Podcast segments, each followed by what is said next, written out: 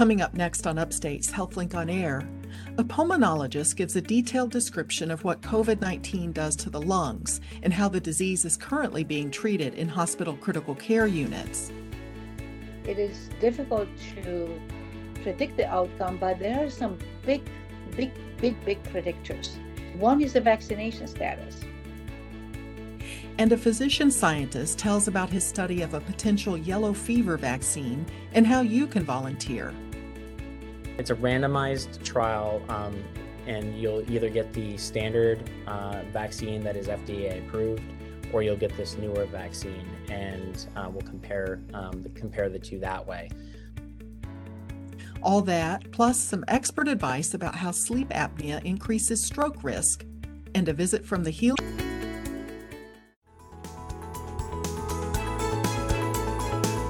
This is Upstate Medical University's HealthLink on Air, your chance to explore health, science, and medicine with the experts from Central New York's only academic medical center.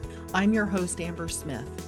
On this week's show, We'll hear about a yellow fever vaccine trial that you may be able to volunteer for. Then, a stroke neurologist tells how sleep apnea increases your risk of stroke. But first, a pulmonologist provides a detailed description of what the COVID virus does to the lungs and how COVID is currently being treated in hospital critical care units. From Upstate Medical University in Syracuse, New York, I'm Amber Smith. This is HealthLink on Air. Severe cases of COVID 19 cause inflammation in the lungs. Today, we'll explore what that means and also how permanent it can be with an expert in lung disorders. Dr. Dana Savage is an associate professor of medicine and chief of the Pulmonary Critical Care Division at Upstate University Hospital. Dr. Savage, I really appreciate you making time for this interview. Thank you for inviting me. It's uh, it's an honor and a pleasure. Well, let me explain to our listeners that critical care is the care that's provided in the intensive care unit, and pulmonary means lungs. So you really have an expertise when it comes to caring for patients with severe cases of COVID 19. It's been described as a respiratory illness. So I'd like to have you walk us through what that means. So, um, the COVID 19 virus um, penetrates the human bodies through the respiratory system and the, and the mucus lining, like eyes and uh, mucus lining of the uh, mouth of the oral cavity. And that's the, we call it port of entry. So that's how it penetrates the, uh, the body. And from there, it may remain locally, like in the nostrils, where it likes to take residence and cause um, stuffy nose and a little cough and congestion and fever, obviously, or may travel um, to the lungs through the breathing pipes. They, we call them airways, and cause inflammation of the lung and the blood vessels in the lung. If it moves into the lungs? Are, are both lungs usually affected or does it go to one or the other? Um, I have to say I've seen a large number of patients with uh, COVID pneumonia in the intensive care unit. And mostly I have seen um, the damage to both lungs. I wonder whether that's also timing. When uh, patients get very ill, then that's a sign that the infection has already spread. Maybe at the earlier stages, maybe it's more limited, but I only see patients in advanced stages of the infection. So the coronavirus can cause severe inflammation in the lungs, but isn't the body's inflammatory is that that inflammatory response is what fights the virus? Is that right? Uh, yes, we like to say to believe that it is the inflammatory response that is a defense mechanism of our, uh, body against any infection, and so is against the coronavirus. However, um, the inflammation on occasion with any uh, infection, it's um, exaggerated, it goes overboard and from a defense mechanism becomes an enemy, causing damage and disease in itself. So we need some inflammatory response, but not too much, hopefully. Yes, that is correct. Uh, it is also interesting that the only drug that has shown improved survival in patients in, with critical uh, illness pneumonia uh, is a uh, it's called dexamethasone. It's a it's a hydrocortisone, and the purpose of the drug it's anti-inflammatory. Oh, interesting. So that speaks to the importance of the balance between inflammation and anti-inflammation for our lungs to sail smoothly through this infection. So when lung tissue is inflamed, how does that affect or does does it affect a person's ability to breathe? That's a very um, good question and very interesting to us in uh, pulmonary and critical care medicine yes, the inflammation affects the alveoli, which are a component of the respiratory system of the lung, where the gas exchange occurs. In the alveoli, the oxygen finds its way into the blood vessels, and the carbon dioxide is eliminated. That's the only place where this kind of a gas exchange occurs. All the oxygen that our body uses to live to for the heart to beat, for our brains to function, for our kidneys to function, for our muscles. All of that oxygen has, to go through these alveoli from the ambient air. If when the alveoli are flooded with inflammatory material, cell, inflammatory cells, we call it exudates, so fluid, dead cells, then that space is occupied by these unwelcomed elements and they are no longer able to carry out their fundamental function in gas exchange. So that's why uh, people's oxygen level become low and then it's hard to breathe. It's also hard to breathe because the lung is now stiffer. It's no longer filled with air and elastic, but it's stiffer because of uh, all these components that don't belong there are present. Is this what happens with pneumonia as well? Yeah, uh, to uh, many uh, types of pneumonia, well, both um, viral and uh, bacterial, um, the, the same process happens. There is an inflammatory reaction which affects the uh, breathing component of the lung, and uh, then it's difficult to breathe it's harder to move the air in and out, and then it's harder to get the oxygen from the air into the system. So, from a patient's point of view, they're having to struggle to breathe, it sounds like. Yes. Yes. Well, what, what determines whether someone is going to die from this disease or whether they're going to be able to recover? Um, that's also a very interesting question. And in the intensive care unit, we uh, oftentimes we uh, try to gauge the chances of somebody's survival to kind of be prepared what's coming next. And it is very difficult um, because at least in the first half of the pandemic, about half of the patients on mechanical ventilation, on ventilator, did not survive. Now the um, statistics have improved, and on, only uh, 20% may uh, die of those who end up on mechanical ventilation. So um, it is difficult to predict the outcome, but there are some big, big, big, big predictors, which is uh, one is the vaccination status. Somebody who has who is fully vaccinated or had already COVID and then vaccinated, if they get COVID again, they usually have a mild disease. But I didn't see a breakthrough infection in the ICU. And then the second biggest predictor of what's going to happen to the uh, patient is his immune status, whether or not he's immune compromised.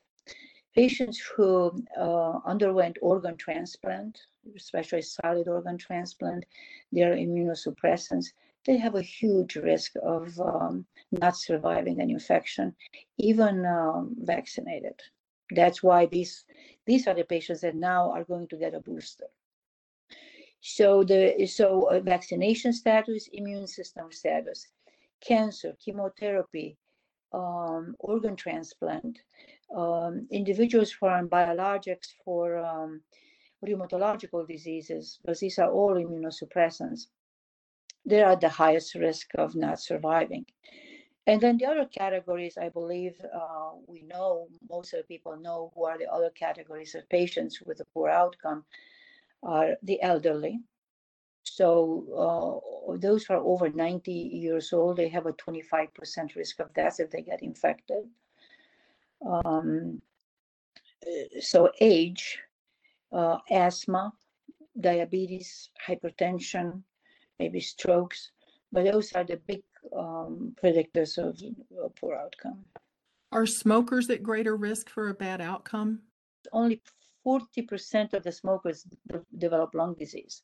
So the other 60%, um, they have mechanisms to counteract the effects of smoking on their lungs, and they, have all practical purposes, they have normal lungs. Uh, intuitively, um, more damaged the lungs are when they go through this inflam- inflammatory process, harder is for lungs to fight it and recover. But I have to be honest, I do not know the data, although it must be out there. This is Upstate's HealthLink on Air. I'm your host, Amber Smith, talking with Dr. Dana Savage. She's an associate professor of medicine and chief of the Pulmonary Critical Care Division at Upstate University Hospital. Now let's talk about treatment. Um, you mentioned dexamethasone, the anti-inflammatory. Um, do people with severe COVID are they generally on supplemental oxygen? And how do you decide whether they need a ventilator or not?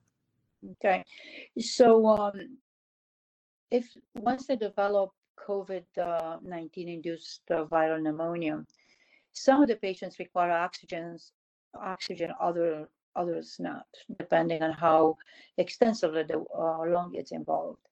But as the disease progresses, and sometimes this is obvious within hours or even days, the oxygen requirements become higher and higher, meaning that the patient has less and less lung that uh, functions for the purposes of lung function oxygen, um, gas transfer oxygen, and carbon dioxide. So uh, we have a number of means to deliver a high level of oxygen. Um, you know, nasal cannula, um, we call it high flow when the oxygen is delivered with some pressure to force the air through the lungs into the blood vessels. And then once uh, our um, these means are exhausted and the disease con- continues to progress, then uh, the next step is, you know, the step up is placement of the patients on mechanical ventilation. I've heard about some COVID patients being positioned on their stomachs. Is that still being done and, and why would it be? Yes, it's done in um, both patients who are on mechanical ventilation and who are not.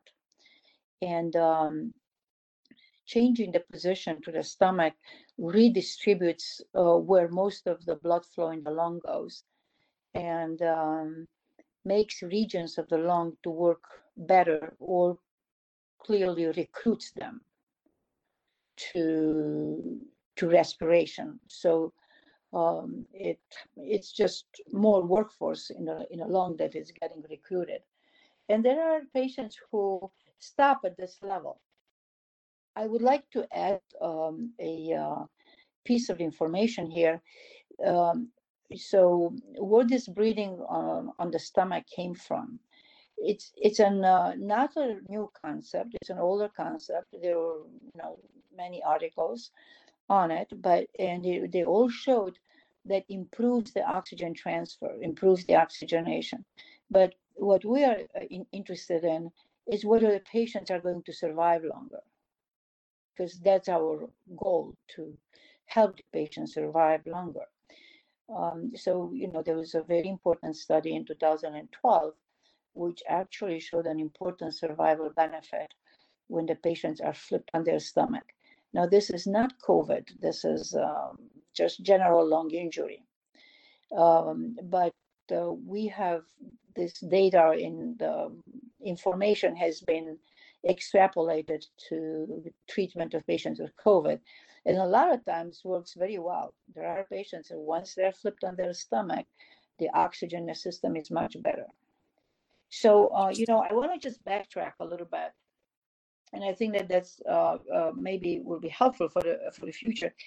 Is I just want to say is, uh, I think this is obvious, but we haven't uh, made the centerpiece of our talk. There is no treatment for COVID infection. Okay, there is no treatment that helps patients survive, or there is no treatment for this viral infection.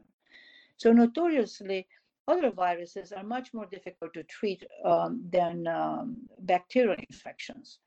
But COVID, we do not have treatment against the virus. So what do we treat? We treat the inflammation and we push mm, um, strategies to improve the oxygen transfer. But with these strategies, when oxygen transfer is improved, what we're actually aiming at is to support the patient's life until the, the pneumonia and the infection subsides on its own. I see. So we have evidence and we know from other diseases that if we support the patient's life, eventually the organ, the body is going to be able to limit the infection. With the dexamethasone, if it Yeah. is going to help reduce the inflammation, then the hope is that the patient's lungs or their immune system will that little bit of relief from the inflammation will help it work better to get rid of the virus on its own. Right, right, right.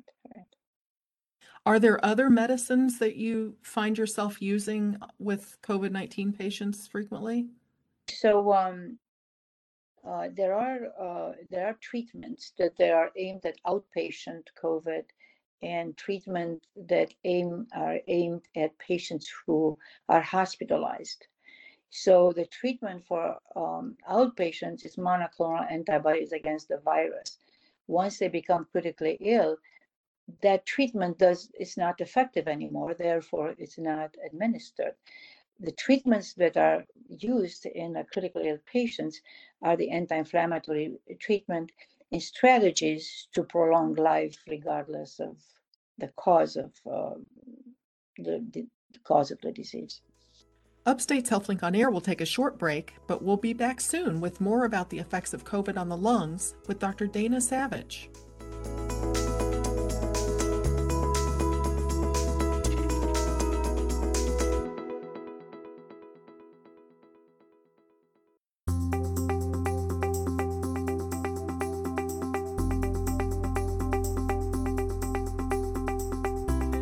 Welcome back to Upstate's HealthLink on Air. I'm your host, Amber Smith, talking with Dr. Dana Savage, an associate professor of medicine and chief of the Pulmonary Critical Care Division at Upstate University Hospital. We've been talking about how patients with severe cases of COVID are treated in the hospital critical care unit. Would a lung transplant cure someone who has severe COVID? Traditionally, lung transplants were not performed in acute patients. So if somebody had acute lung injury from, say, strep pneumonia and didn't recover to the point that could walk and be discharged, did not qualify for a, for a transplant. So, you know, there are physicians who have made a name in the World Health Organizations and helping countries to um, you know, to make great progress in their public health and uh, infection control and prevention, who died of SARS, for instance, of um, the earlier COVID, um, because and they, they died because they had severe pneumonia, and nobody would transplant somebody who's in bed with severe pneumonia. So what happened now uh, was that there are a number of COVID patients who survived on ECMO and they survived on ECMO and they were taken off ECMO and some went back to ECMO and uh, or they couldn't come off the ventilator. And uh, nationwide uh, some of these patients have been uh, transplanted. So i cannot give you exact numbers because i think the registry was just started but there was a registry started, and um, last I was aware of it was about six months ago. There are about 45 patients were transplanted, and Huh. one one was from our uh, was from Skaneateles, was our patient at, at, at Upstate, and um, and his wife actually found out that COVID patients are transplanted, and uh, we have transferred him. I believe we transferred him on ECMO to a center in Florida where we also had connections, and uh, he was transplanted. So this was about six months into the disease. So it might be a little too soon to tell if that's a therapy that would be effective for, you know, the masses. So that for the masses, the main limiting factor is organ availability. Right. You have to have a donor that matches up in order Right. to, yes. There, there are there are more patients waiting for lung transplant on lung transplant list than than than donors, and obviously the ones that qualify are the healthiest ones and the ones that went through COVID without major organ damage or without being uh, majorly compromised, who despite of uh, a severe infection, um, their body still retained a lot of uh, repair capabilities, uh, as was this inv- individual who was completely healthy before I had COVID. Well, let me ask you to explain, if you would, please, um, ECMO. What what is that? So ECMO stands for extracorporeal membrane oxygenation. And this is also a limited resource.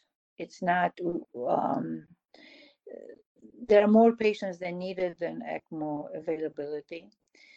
Um, the, the process is that the, now the lungs don't work at all. So the, the individual would die because the lungs are majorly compromised. So when that happens, then the question is if we keep this person alive for prolonged period of time, would these lungs heal by themselves? Um, so obviously there's somebody who has terminal cancer or has other terminal diseases that affect their survival. Um, ECMO is probably not a appropriate um, management strategy.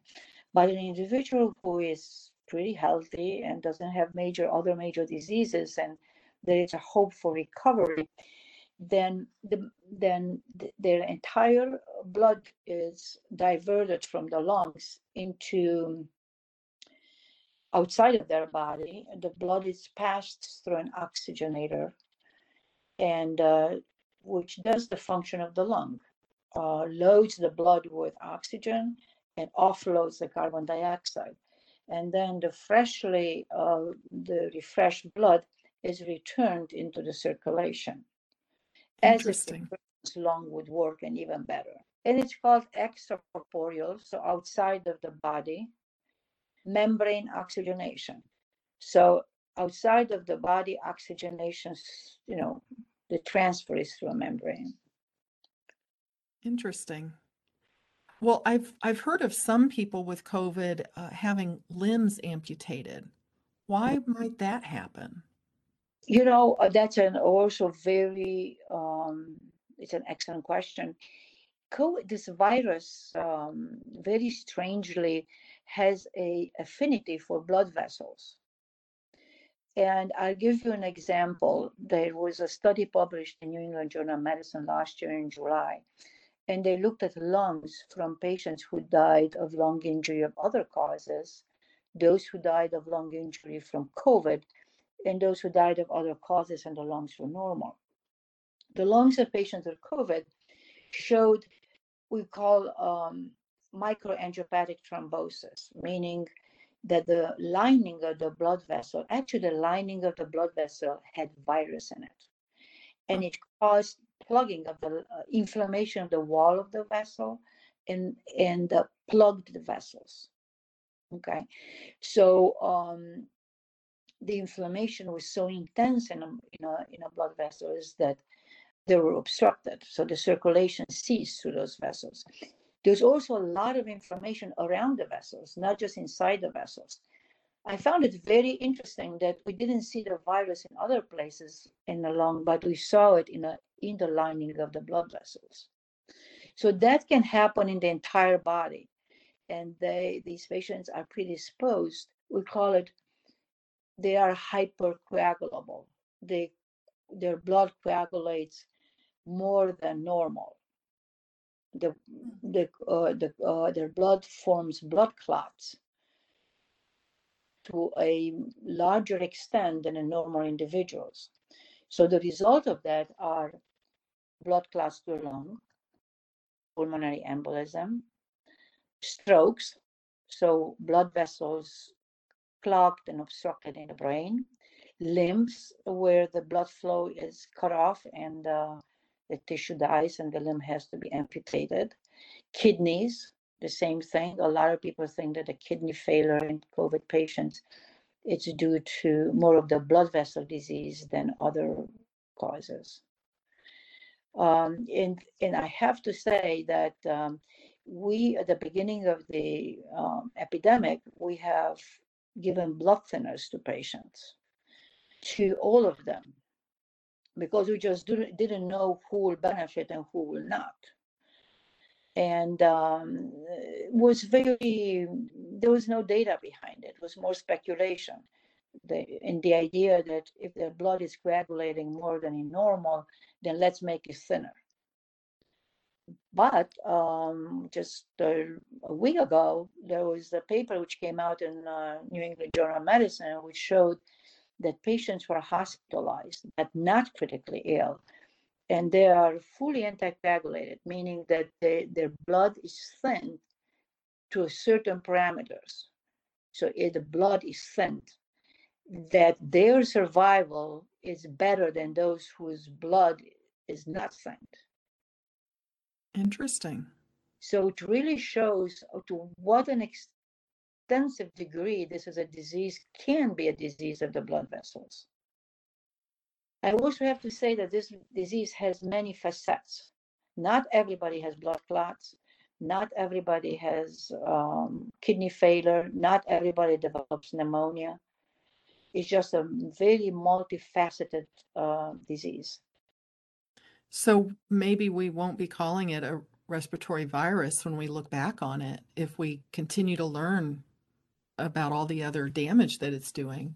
I think that these damages are occurred to a much lesser frequency than the than the than the respiratory, or they occur in conjunction with the, the respiratory respiratory. Oh, okay.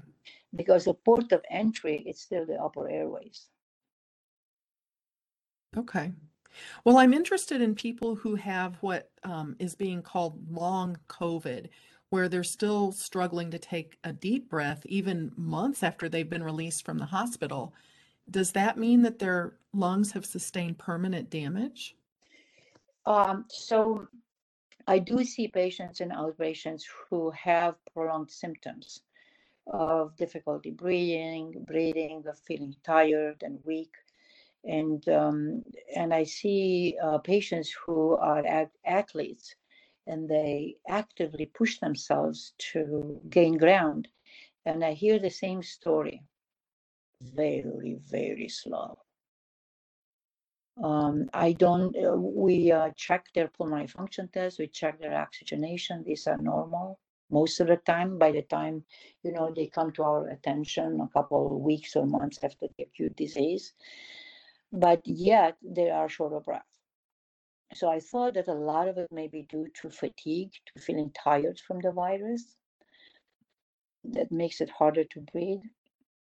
Um, it's also a category of patients who are left with severe scarring of the lung, um, which is a permanent damage.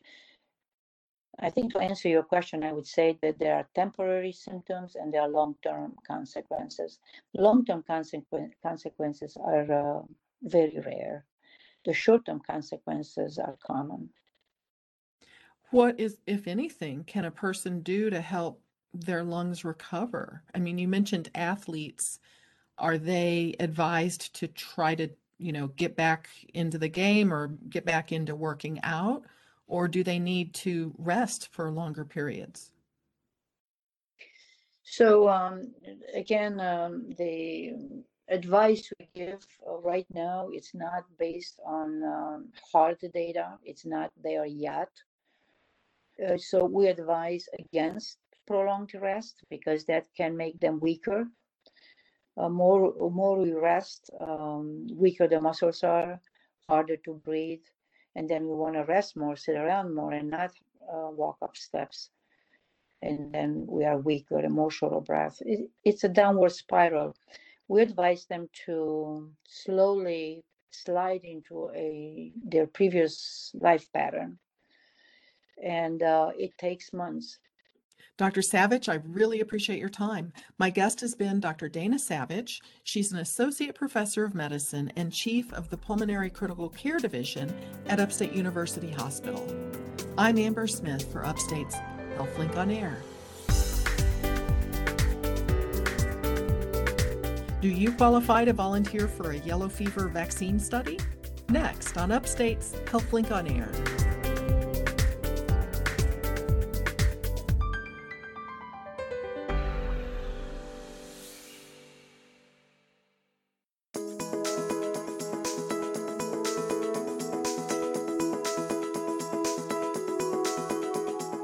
From Upstate Medical University in Syracuse, New York, I'm Amber Smith. This is HealthLink on Air. Upstate's Institute for Global Health is studying a potential new vaccine for yellow fever, and here to tell us all about it is the principal investigator, Dr. Chris Paolino. He's an assistant professor of medicine and of microbiology and immunology at Upstate. Thank you for making time once again for HealthLink on Air, Dr. Paolino. Not a problem. Thank you for having me. I'd like to start by having you tell us about yellow fever and why it's a disease that travelers to Africa and South America have been recommended to be vaccinated against. Yeah, so so yellow fever is something that's you know it's been around for centuries. We actually used to have yellow fever outbreaks in the United States um, way back when, um, and it, the problem with the the infection is there is no real treatment for it. So um, if you get it, um, you kind of have to get supported through the infection. And given the fact that it does have high uh, case fatality rates, it can be really devastating. And what often happens is you'll get infections, and then um, if you're in a an area where the mosquitoes are able to transmit it, you can get large outbreaks, and it can it can spread very quickly. So it can be deadly. Absolutely, yeah. Um, you know, even with supportive care, people do die of this infection. Um, and you know, most of the data that's out there would indicate that about 50% of people who get infected with this will will not make it through. Now, is it only transmitted through the bite of a mosquito, or can an infected person spread it to to another person? Yes, this is technically a viral hemorrhagic fever. So you think about things like Ebola virus and how that can be transmitted from person to person. With yellow fever, it really needs to be spread by the mosquito. Um, so there is unlikely a chance that you'd have a person-to-person transmission. I'm sure there are some very, very rare case reports where that's a possibility, uh, probably more so from a needle stick injury. Um, but for the most part, you know, that's it's not how it's transmitted. It has to be the mosquito. So you mentioned that we've had yellow fever in the United States, but long ago. Is there any evidence of it being found in mosquitoes in New York State anytime in the near past? Uh, no, no. I, in fact, the, the mosquito that carries yellow fever, uh, which is typically the Aedes aegypti mosquito, isn't really found here in New York State.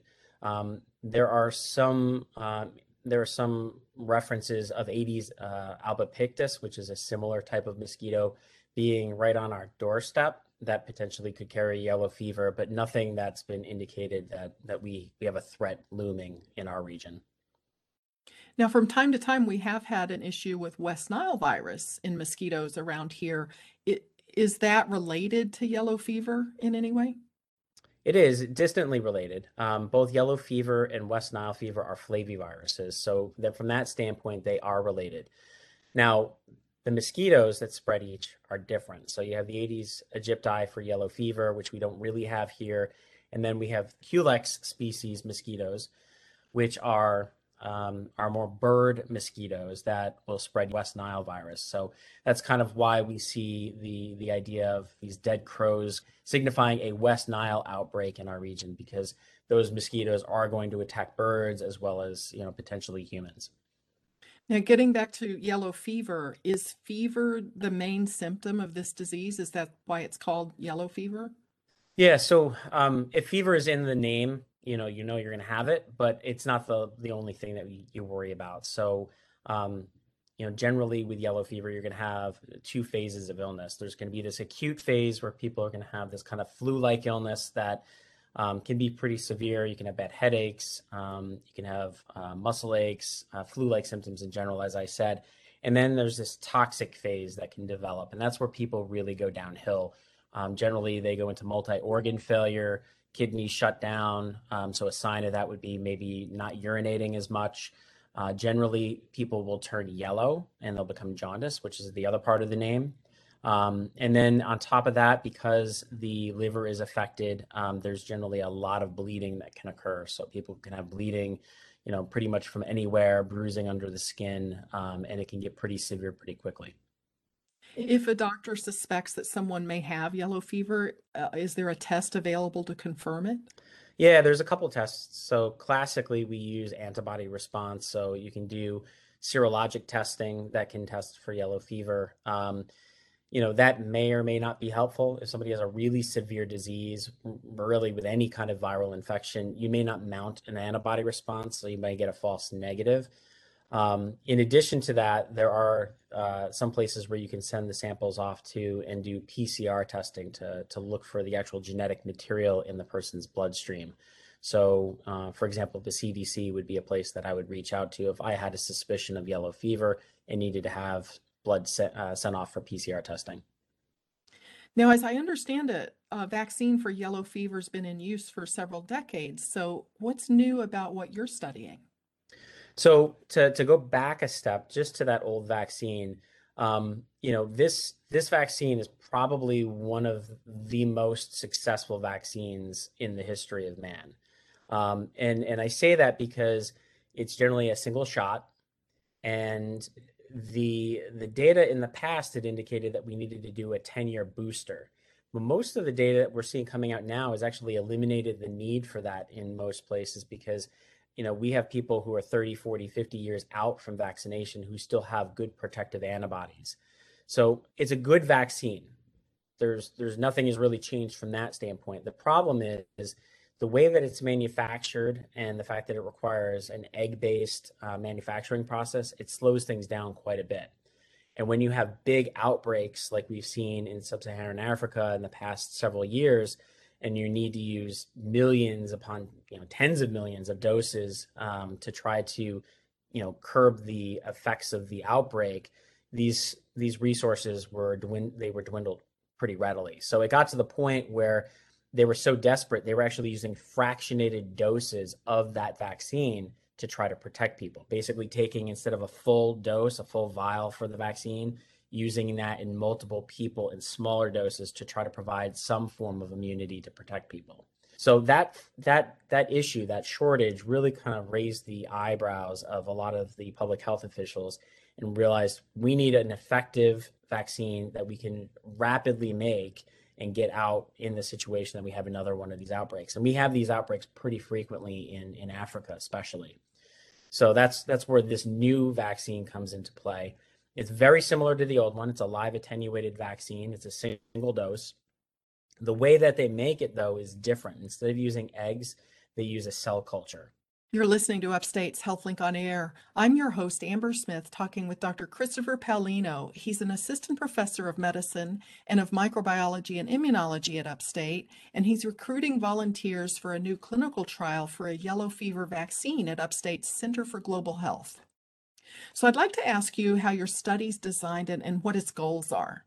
So the, the goals of this study are really to compare the immune response to this newer vaccine to the you know the standard uh, age old vaccine that we've been using for forever. Um, that in in addition to looking at the safety of the two, just to make sure that there's no um, no significant differences in either of those, um, just based on the fact that we're producing it differently. Um, so that's that's the main the main focus of it. So, how many people are you recruiting and what ages and genders?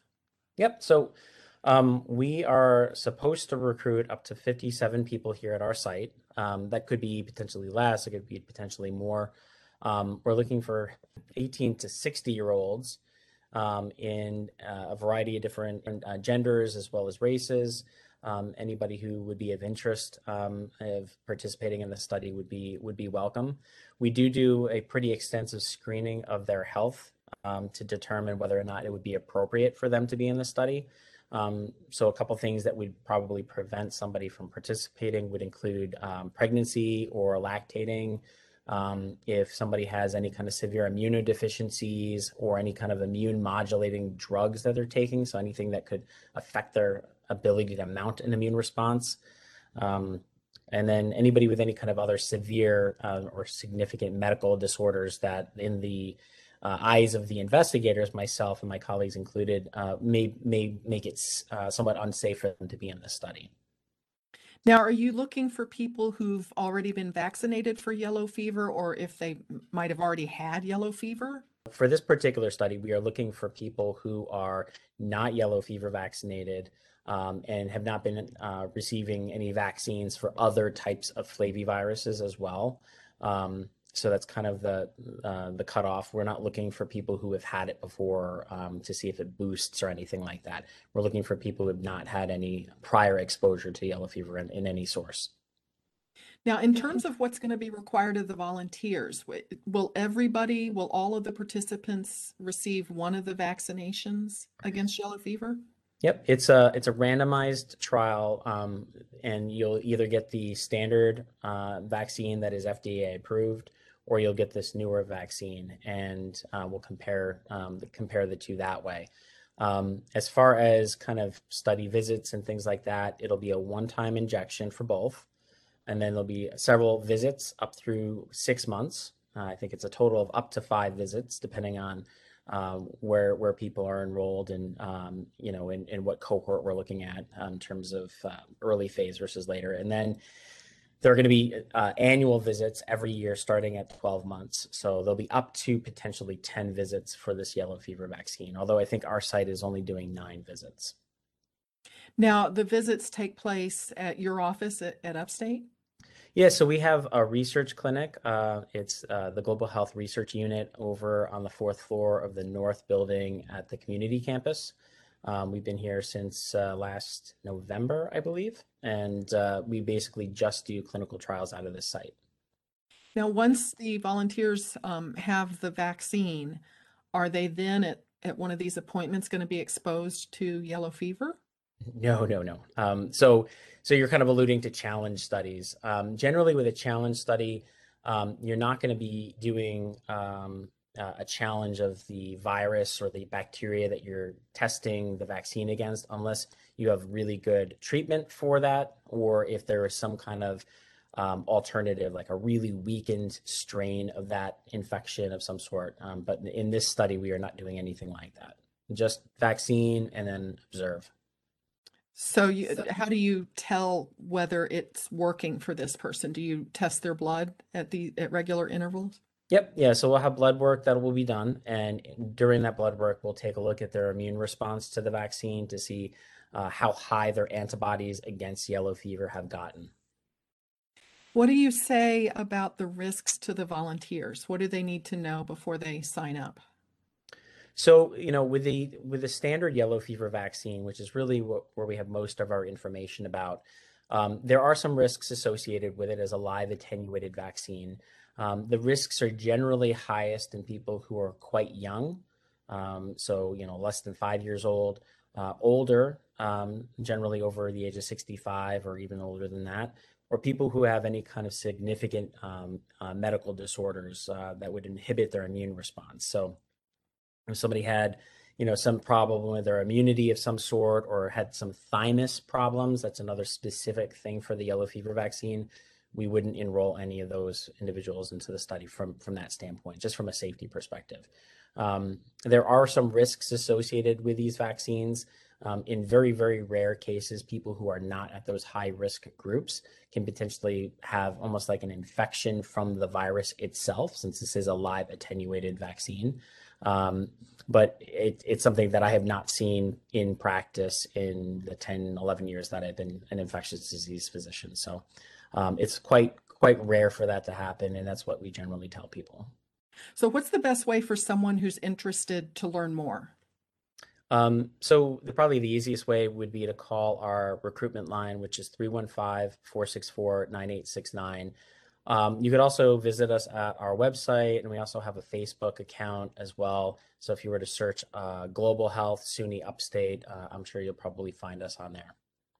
Now, in the meantime, for people who travel to areas with a threat of yellow fever transmission, they're still being recommended to get the traditional vaccine. Is that right? Correct. And do you have any other advice to um, reduce the risk of getting, you know, bitten by a mosquito when you're traveling?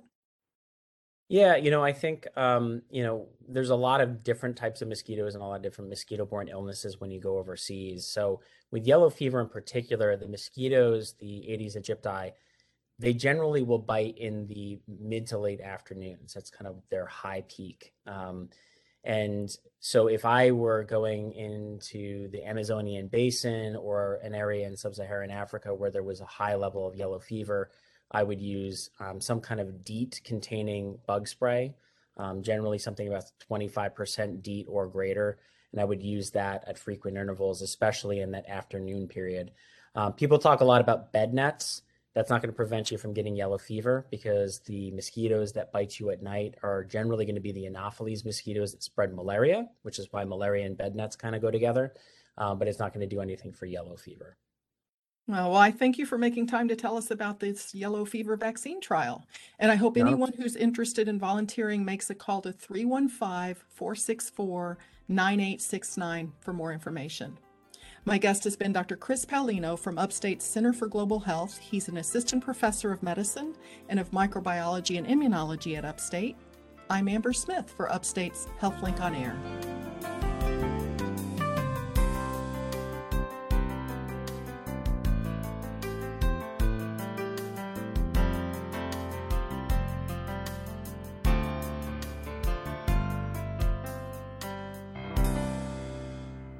Here's some expert advice from Dr. Hesham Massoud from Upstate Medical University.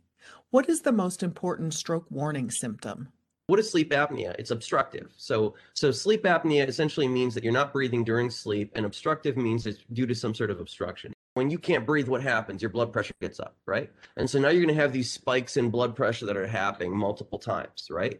You're you're also going to have your brain not get oxygenated well multiple times, um, and so these things can cause types of disease and strokes um, risk just from kind of elevating a risk of of uh, of something like high blood pressure manifesting to to real dysfunction levels, um, and it can also sort of be associated with um, uh, heart rhythm irregularities, and one of the big ones is the atrial fibrillation for stroke, where the heart beats or or you know fibrillates in a way where you get turbulence of blood flow, and that turbulence sort of activates uh, clotting, and then that clot gets pumped out by by the heart, which is uh, you know a pump to organs, and then gets carried to the brain. You know, um, and so so that that's a, another way for that risk to to potentially um, you know uh, be a little bit higher uh, with sleep apnea. So so m- multiple multiple ways.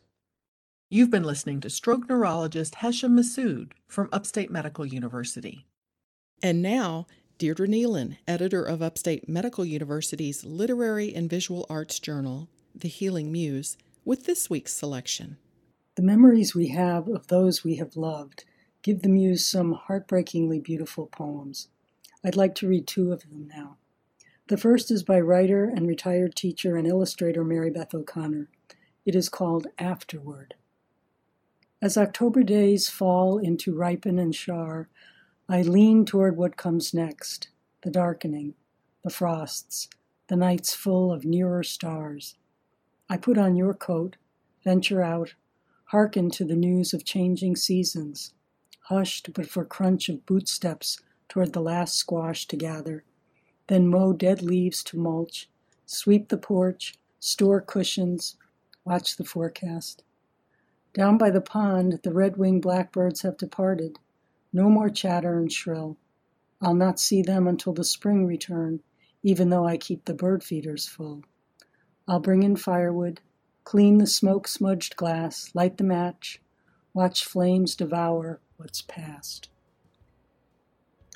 The next is from semi retired publisher and poet Jack Hopper, who has published four poetry collections. Here is Your Presence. Were it not for you, I'd be sitting here alone. You're gone, and I accept it as the end at last to so much pain you had to suffer just to die, while others whom I've loved live on or pass into the ether of distance and neglect. Occasionally, we still meet in that variant version of reality we call dreams, and you are quite real until the sun paws kind and quietly at the blind, reminding me there is another world wherein you will not walk. I will not hear your voice, will not lie down beside you, or reach out for what we both desired as you pass by.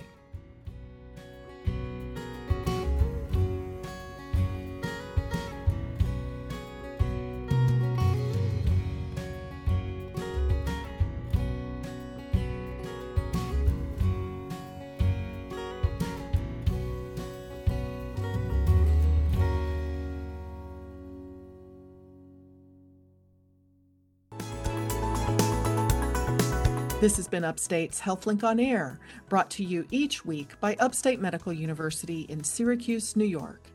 Next week on HealthLink on Air, what happens if you survive COVID but have brain fog or other lingering symptoms?